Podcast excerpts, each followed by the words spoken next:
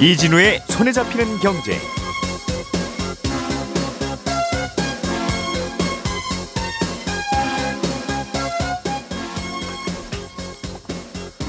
안녕하십니까 이진우입니다. 석유보다 가격이 상대적으로 저렴해서 서민 연료라고 불리는 게 LPG인데요. 최근에 LPG 가격이 꽤 많이 올라서 7년 만에 최고치를 기록하고 있습니다.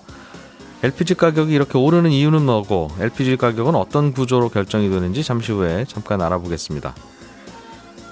회사를 다니는 근로자가 일자리를 잃으면 정부는 그 근로자에게 실업급여라고 하는 걸 지급합니다. 이때 나가는 실업급여가 고용보험 기금에서 지급이 되는 건데 이 고용보험 기금이 요즘 계속 적자인데다가 그동안 쌓아뒀던 고용보험 기금의 적립금도 조만간 바닥을 보일 거라는군요. 고용보험이 계속 적자 나는 이유는 뭐고 어떤 대책이 논의되고 있는지 또 살펴보겠습니다. 정부와 여당이 민간 임대사업자 세제 혜택을 몇 가지 폐지하려고 했었다가 아, 폐지 대신 지금 그대로 유지하는 쪽으로 방향을 틀었습니다. 어떤 이유가 있었던 건지 그리고 아, 이제 임대사업자들이 받는 혜택은 어떤 게 있는지 정리해 보겠습니다. 8월 10일 화요일 손에 잡히는 경제 광고 듣고 시작하겠습니다. 우리가 알던 사실 그 너머를 날카롭게 들여다봅니다. 평일 아침 7시 5분 김종배의 시선 집중.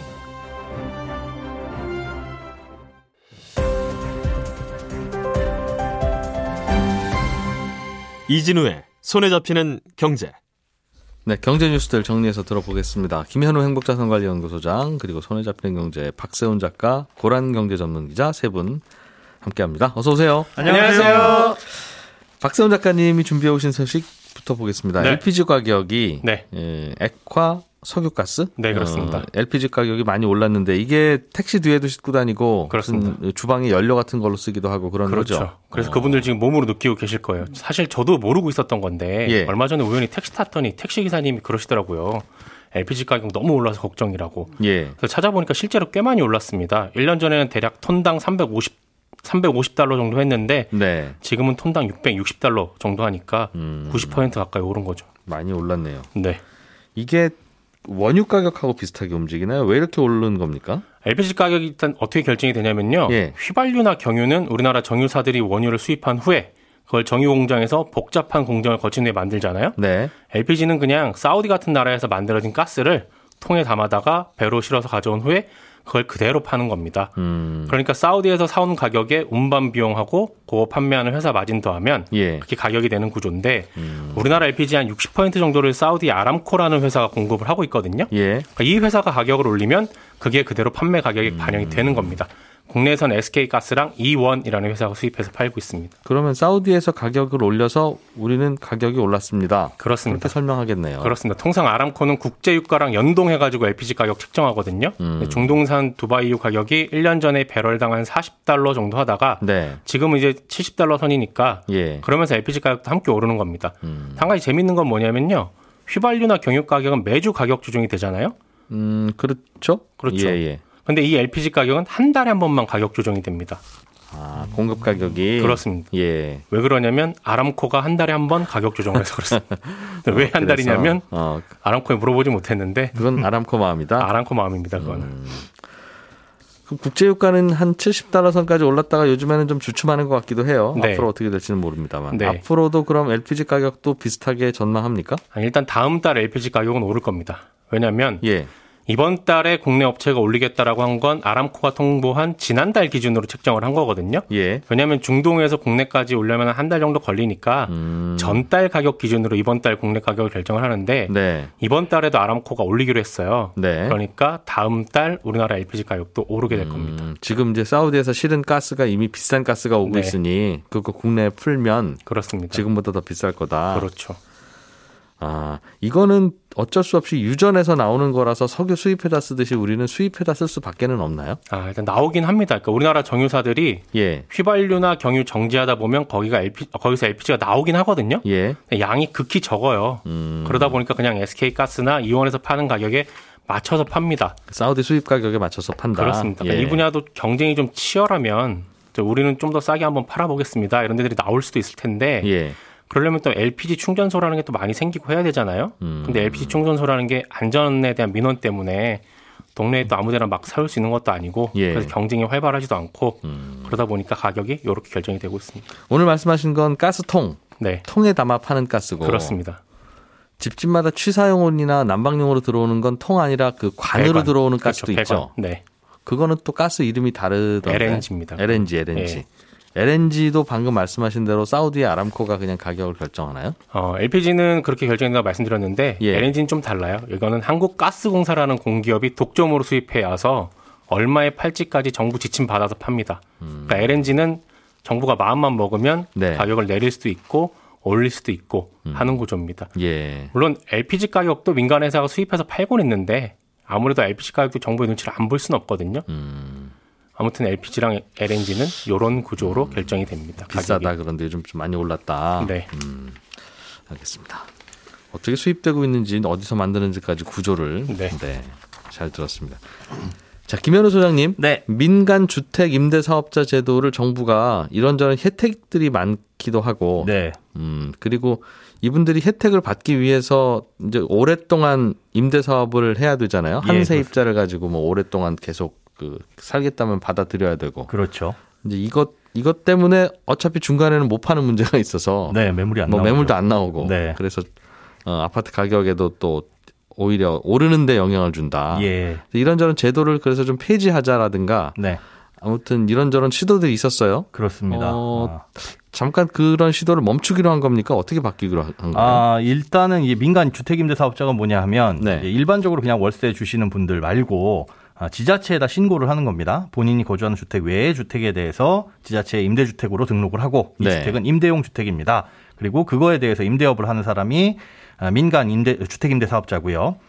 아, 정해진 의무요건 지키면은 주로 세금에 대한 혜택을 줬었는데 네. 이게 처음에는 이제 세입자들의 주거 불안을 해소하겠다라는 취지였어요. 그러니까 음. 자꾸 2년마다 이사 다니고 이러면 세입자들이 불안하니까 네. 4년 혹은 8년 동안 장기 거주할 수 있는 여건을 조성해 주겠다라고 음. 해서 2017년 12월에는 권장되던 예. 어, 정부에서 권장하던 제도였는데 지난 5월 27일에 이제 여당에서 어, 좀 전에 말씀하신 그런 이유로 어, 매물이 안 나오고 하다 보니까 음. 아파트 가격이나 주택 가격을 올린다는 이유로 이거 아예 폐지를 하려고 그랬어요. 네. 신규 등록을 폐지하려고 했었는데 폐지해봐야 마땅한 대안이 없고 반발도 음. 심해서 6월 예. 의원총회에서 아, 요것들을 이제 논의를 거두고 중단하고 어, 아파트를 제외한 주택에 대해서는 그냥 쭉 10년짜리 음. 주택 신규 등록이 가능하도록 아, 그렇게 원안을 유지를 했습니다. 그러니까 아파트를 주택임대사업자로 등록하는 건 이미 과거에 그만 스톱했고 예, 작년 7월 10일 이후로 예. 스톱됐고요. 그러니까 아파트 말고 다른 주택들도 주택임대사업자로 등록하는 건 막자는 게 최근까지 흐름이었는데 네, 아예 없애자 이제 자동 예. 말소 되도록 그랬는데 음. 그거는 음,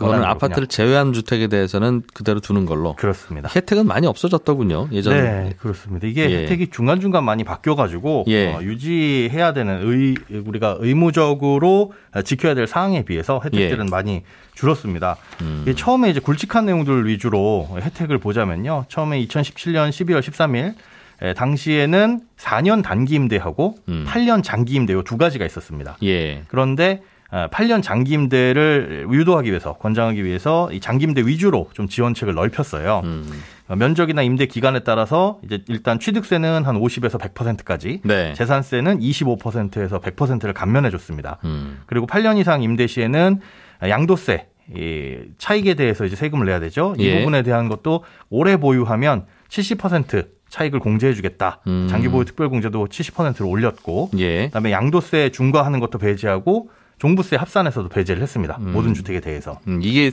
혜택이 많았다고 해서 그렇죠. 논란인 부분이죠. 네, 여기 예. 많았죠. 그러다가 이제 2018년 9.13 대책 이후에 이 조정 대상 지역의 주택을 취득하는 경우에는 네. 종부세나 양도세 혜택에서 제외가 됩니다. 음. 음, 그때부터 신규로 취득하는 주택에 대해선 그리고 예. 지역과 상관없이 수도권은 6억 이하 그리고 비수도권은 3억 이하 주택에 대해서만 음. 그런 혜택이 적용된다라고 바뀌어졌고요. 네. 그냥 혜택이 많이 줄었죠. 음. 그다음에 어, 작년 70 대책에서는 이제 대부분의 혜택이 사라졌는데 4년짜리 임대하고 아파트는 이제 임대주택 대상에서 폐지가 됩니다. 네. 아, 그래서 현재는 아파트가 아닌 8년 이상의 다른 이 주택이나 준주택만 가능하고요. 음. 아, 다른 이제 4년짜리 임대라든가 아파트 같은 경우에는 의무 기간이 지나면 자동으로 말소가 됩니다. 그리고 10년짜리 장기, 임- 장기 임대만 신규로 가능하고요. 아, 이때 이제 모든 등록 임대주택에 대한 임대보증금 보증보험 의무 가입이 아, 작년 7월 10일부터 시행이 된 거죠. 음, 그러니까 지금은 임대주택이 8년 지나면 바로 이젠 어 혜- 자격이 사라지는군요. 임대주택 자격이. 어, 아파트 같은 보유하더라도. 경우에는 그렇게 되고요. 음. 어, 이제 신규로 등록할 수도 있기는 한데 네. 음. 그때는 이제 10년짜리만 가능하다. 그래서 현재 남아 있는 혜택은 뭐냐? 지금 남아 있는 혜택은 예. 예. 아파트를 제외한 주택에 대해서 8년짜리 장기 임대의 경우에는 양도세 중과 배제. 네. 그리고 거주 주택에 대해서는 뭐 요건 충족 시에 양도세 비과세.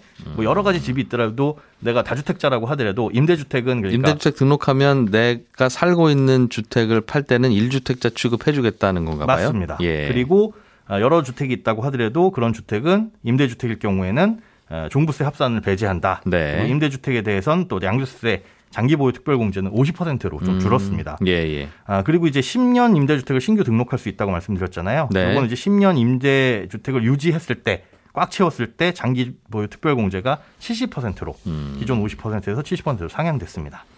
그렇군요. 혜택이 남아 있는 주택 형태도 있고 지금 아파트 말고 다른 주택에 대해서는 혜택이 좀 남아 있는 것 같고 여전히. 네. 음, 아파트에 10년으로 대해서는. 예, 아파트는 새로 가입도 안 되고 예. 이미 가입하고 있었던 임대주택 사업자도 기간 끝나면 자동 말소고. 네, 그렇습니다. 이 기간 끝나면 자동 말소 이게 무섭다고 하더군요. 예, 기간이 기간- 끝나고 나면 종부세가 이제 나오기 시작하니까. 네네. 맞습니다. 음. 아, 기존까지는 합산 대상에서 배제가 되는데, 예. 아, 이 말소, 자동 말소가 되게 되면 그때부터는 이제 종부세 합산 대상이 되는 거죠. 음, 카운트가 이제 되니까. 예, 과거를 소급하지는 않습니다. 그런데 음. 빨리 팔라는 거죠. 임대주택 말소가 되게 되면 아, 이제부터는 종부세 합산 대상 주택이니까 예. 아, 말소가 된 주택들은 시장에 파셔라라는 음. 신호고요. 임대소득세 감면 혜택 이제 경비 좀 높게 인정을 해주는 혜택도 사라집니다. 예. 양도세 같은 경우는 경우에 따라서 좀 다른데요. 의무 기간이 다 지나면 이제 자동 말소된다고 말씀을 드렸잖아요. 네. 그런 주택 또는 의무 기간의 절반을 채우고 자진 말소를 할 수가 있습니다. 예. 이 경우에는 양도세 중과에서는 배제가 돼요. 임대주택에 대해선. 음. 그리고 거주주택에 대해서는 말소 5년 이내에 처분하는 경우에 한해서 양도세는 비과세가 됩니다. 음. 종부세도 뭐 임대주택으로 보유 중에는 합산 배제되지만 좀 전에 말씀드린 것처럼 말소 후에는 다 합산이 되고요. 이게 그래서 처음에 등록할 때는 예. 내가 이 임대주택을 최소한 8년, 뭐 10년은 하라고 했지만 네. 나는 한 2, 30년 하려고 그랬다. 그런데 갑자기 다 말소시키고 종부세를 내라고 하시면 처음부터 계획이 틀려요. 진작 말씀하시지. 그렇습니다. 라는 어, 반응도 있고 네.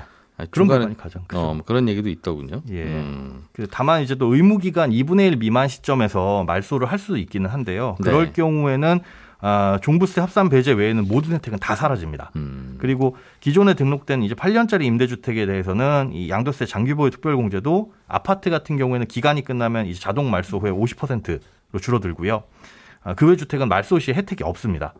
그러니까 임대주택 장기 특별 공제, 그러니까 10년 유지했을 때 특별 공제만 해당이 되고 예. 나머지 혜택은 아무것도 없다. 아, 그렇게 생각을 하시면 음. 되는 겁니다.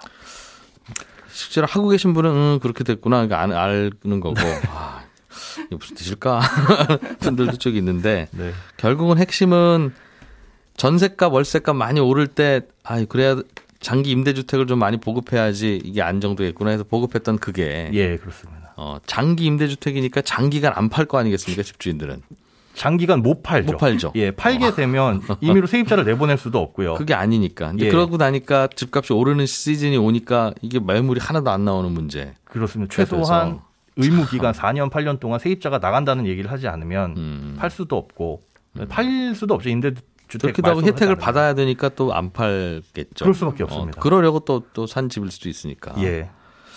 참 이게 최초 혜택을 줬던 정책하기가 어렵게 어렵게 구조가 됐어요 우리나라 네. 보면. 음. 당시의 상황과 지금의 상황이 너무 달라져서 예. 이런 일이 생기는 것. 같습니다. 고란 기자님이 준비한 소식 보겠습니다. 실업급여 지급액이 지난달에 1조 원이 넘었다는 뉴스가 있어요. 그러니까 저 실업급여 주세요. 그래서 알겠습니다 하고 드린 그 돈 이한한 달에 1조 원이라는 건데 네. 음, 이게 일자리 잃은 분한테 주는 거죠? 한 달에 얼마쯤 줍니까? 이게 일단 고용보험에 가입을 하면은 예. 나중에 혹시라도 이제 실직을 하게 되면 당장 돈이 없잖아요. 음. 그러니까 재취업을 준비하는 기간 동안에 약간 생계 불안을 막기 위해서 정도만 주겠다라고 해서 평균 임금의 60%를 줍니다. 네. 하지만 상한선이 있습니다. 그게 이제 최저임금 기준으로 해가지고 이렇게 따져보면은 대충 한 음. 이 하루 6만 6천 원 사이 그리고 최저임금이 5만 5천 8백 원에서 6만 6천 원 사이에 결정되기 때문에 내가 전에 받던 연봉이 얼마냐에 따라서 막 실업급여가 엄청 차이가 나진 않습니다. 음, 한 달에 천만 원 받던 분이면 60%면 600만 원 드리는 게 아니라 아니에요. 네. 아, 상한선이 하루 6만 6천 원. 하루 6만 원. 네. 음, 대충 한 200만 원 안쪽이 되겠군요. 그러면. 음, 그래서 예. 연봉 차이가 많이 난다 그래서 실업급여를 뭐 엄청 많이 받을 수 있는 건 아닌데 예. 어쨌든 간에 취지대로 생계 불안을 막는다. 당장 월급이 끊기니까 음. 예. 라는 취지로요. 최장 9개월까지 지급을 합니다. 네. 근데 이게 이제 보험금이 아니에요. 구직급여가 어, 실업급여가 예. 이게 보형보험 냈다고 해서 다 받을 수 있는 건 아니라 받을 수 있는 요건이 있습니다. 음. 일단 180일 이상 고용보험 내야 되고요. 6개월 동안 네. 최그 고용보험을 냈던 기록이 있어야 네, 된다. 그리고 예. 내가 근로 의사와 능력이 있고 재취업을 위해서 열심히 노력하고 있는데 취업을 못 하고 있는 상태. 음. 그러니까 자발적으로 나 놀고 있는 거 아니고요. 예. 네, 어쩔 수 없이. 그리고 이직 사유가 비자발적이어야 됩니다. 나 음. 그냥 여기 일하기 싫어가지고 그만두고 나온 다음에 실업급여 받고 최, 그 재취업을 준비하는 게 아니라 네. 회사에서 나가라고 했다거나 음. 아니면 회사가 문을 닫는다거나 어쩔 수 없는 사정에 의해서 나와야지만 이 예. 실업급여를 받을 수 있습니다. 음. 그런데 이런 실업급여가요 지난달에 1조 원 넘게 나갔습니다. 음. 그 지난해 평균으로 보니까 월별 지급액이 한 9천억 원대였거든요. 예. 근데 올해는 2월부터 매달 나가는 돈이 1조 원이 넘고 있습니다. 음. 상반기에만 6조 원 넘게 나갔고요.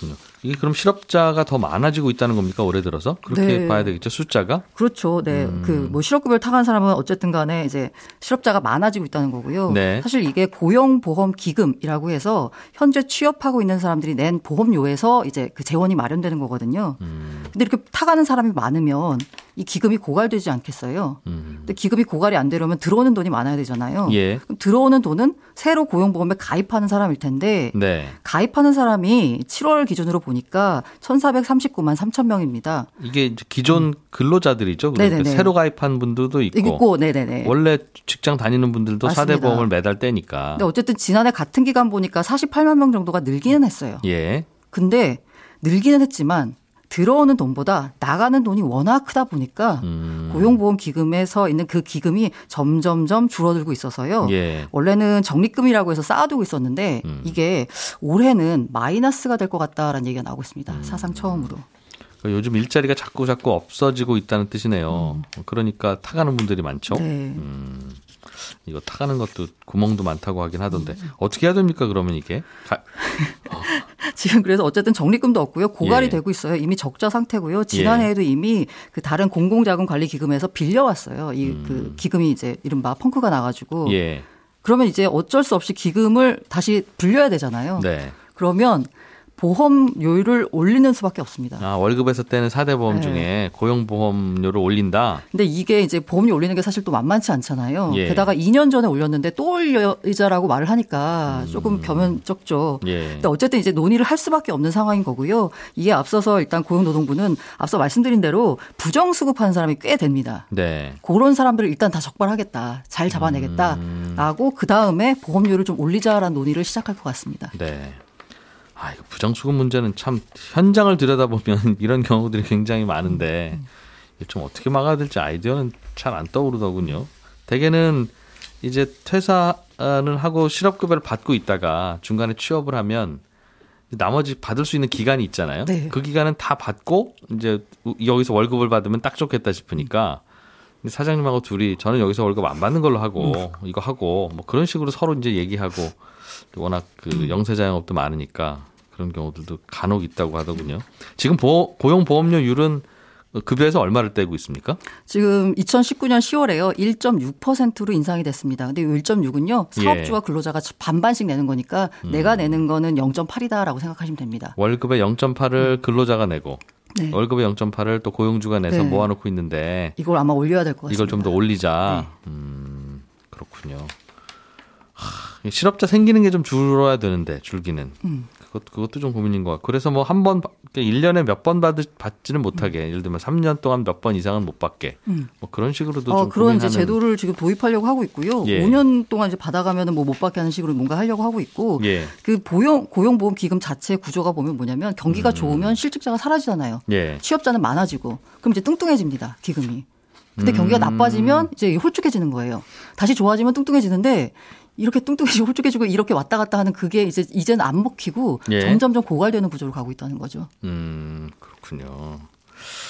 아, 이것도 참 계속 계속 고민거리긴 한데 어, 특히 요즘에 더 많이 나가고 있다니까 네. 그게 좀 걱정 걱정거리네요. 적립금이 지금 얼마나 이제 있어요? 점점 지금- 까먹다 보면 이제 이것도 바닥 나긴 할 텐데. 아, 이게 적립금이 2017년만 해도 10조가 넘었거든요. 예. 근데 2020년에 2조 원, 그러니까 1조 9,999억 원으로 매년 줄고 있습니다. 음. 그리고 올해는 드디어 이제 마이너스가 될 거다라는 전망이 나오고 있고요. 아, 올해 바닥이 나요? 네. 어, 몇년 전에 10조 원 있던 게. 네. 음. 그래서 이게 사실 이 고용보험 기금에서요. 네. 무슨 이렇게 그 청년 취업을 뭐 장려한다거나 아니면 뭐, 뭐 한다거나 하여간 취업 관련된 무슨 이슈가 있을 때마다 정부가 정책을 내놓을 때 음. 재원을 고용비금에서 갖다 썼어요. 아. 그러다 보니까 예. 이제 사실 이렇게 방만한 뭐 운영을 좀 비판하는 쪽에서는 이제 이번 정부 들어서 각종 취업 정책을 이 기금에서 갖다 쓰다 보니까 네. 예산에서 쓰는 게 아니라. 네, 기금이 너무 빨리 고갈됐다라고 이제 비판을 하고 있는 거고요. 예. 어, 다른 쪽에서는 아니다. 취업 시장 활성화를 위해서 당연히 이게 쓰라고 만든 돈이니까 쓴 거지라고 음. 이제 얘기가 나오고 있는 거고요. 네. 그런 논란도 좀 있고. 네. 어, 고맙습니다. 네. 끝으로 소식 하나만 더 전해드리면 예. 그 지구 표면 온도가 산업화 이전보다 한 1.5, 1.5도 올라가면은 온난화 현상이 걷잡을 수 없이 확대될 거다. 아, 예. 이런 얘기가 있었는데 지금까지는 1.5도 이상 올라가는 시기가 2050년으로 예상이 됐었거든요. 옛날에 우리가 말 타고 다니던 시절에 비해서 지금 산업화 이전에 예, 비해서. 예. 근데 어제 보고서가 하나 발표가 됐는데 음. 이 시점이 한 10년 정도 당겨졌어요. 좀 더 심각하게는 예. 2021년부터 2040년 사이에 표면 온도가 1.5도 이상 올라갈 수 있다라는 아. 보고서가 나온 겁니다. 또 온난화 현상이 걷잡을 수 없이 발생하게 되면 네. 빙하가 훨씬 빨리 녹게 되고요. 빙하가 1.5도 이상 올라가면 우리가 이제 아무리 노력해도 안 됩니다. 지구에서는 살기 어려워진다. 그렇습니다. 그런 그런 얘기를 하시더군요. 그렇습니다. 그래서 음. 미국이나 EU나 일본 그리고 우리나라 같은 경우는 2050년까지 탄소 배출을 제로로 만들겠다라고 하고 있고 네. 중국은 2060년까지 탄소 배출을 제로로 만들겠다라고 하고 있는데 음. 요 노력은 안 된다라는 경고가 어제 나온 겁니다. 빨리빨리 좀 해라. 그렇습니다. 지금보다 더 강력한 정책이 반드시 나와야 된다라는 경고였습니다. 최근에 지구 표면 온도가 계속 올라가고는 있는데 50년을 잘라서 보면 그 과거 2000년 동안에 어떤 50년을 잘라도 최근 50년에서 가장 많이 그 표면 온도가 올라갔다고. 네. 이게 인간 때문이 아니면 뭐겠느냐. 지구에 무슨 일이 있었길래 요즘 학 특별히 더 그렇겠느냐라는 게 과학자들의 주장이더군요. 예, 지금까지 김현우 소장님, 박세원 작가님, 고란 기자님 세 분과 함께 했고요. 11시 5분부터 이어지는 손경제 플러스 시간에는 중앙은행의 디지털 화폐 모의 실험에 대해서 자세하게 들어보겠습니다. 11시 5분에 오겠습니다. 이진우였습니다.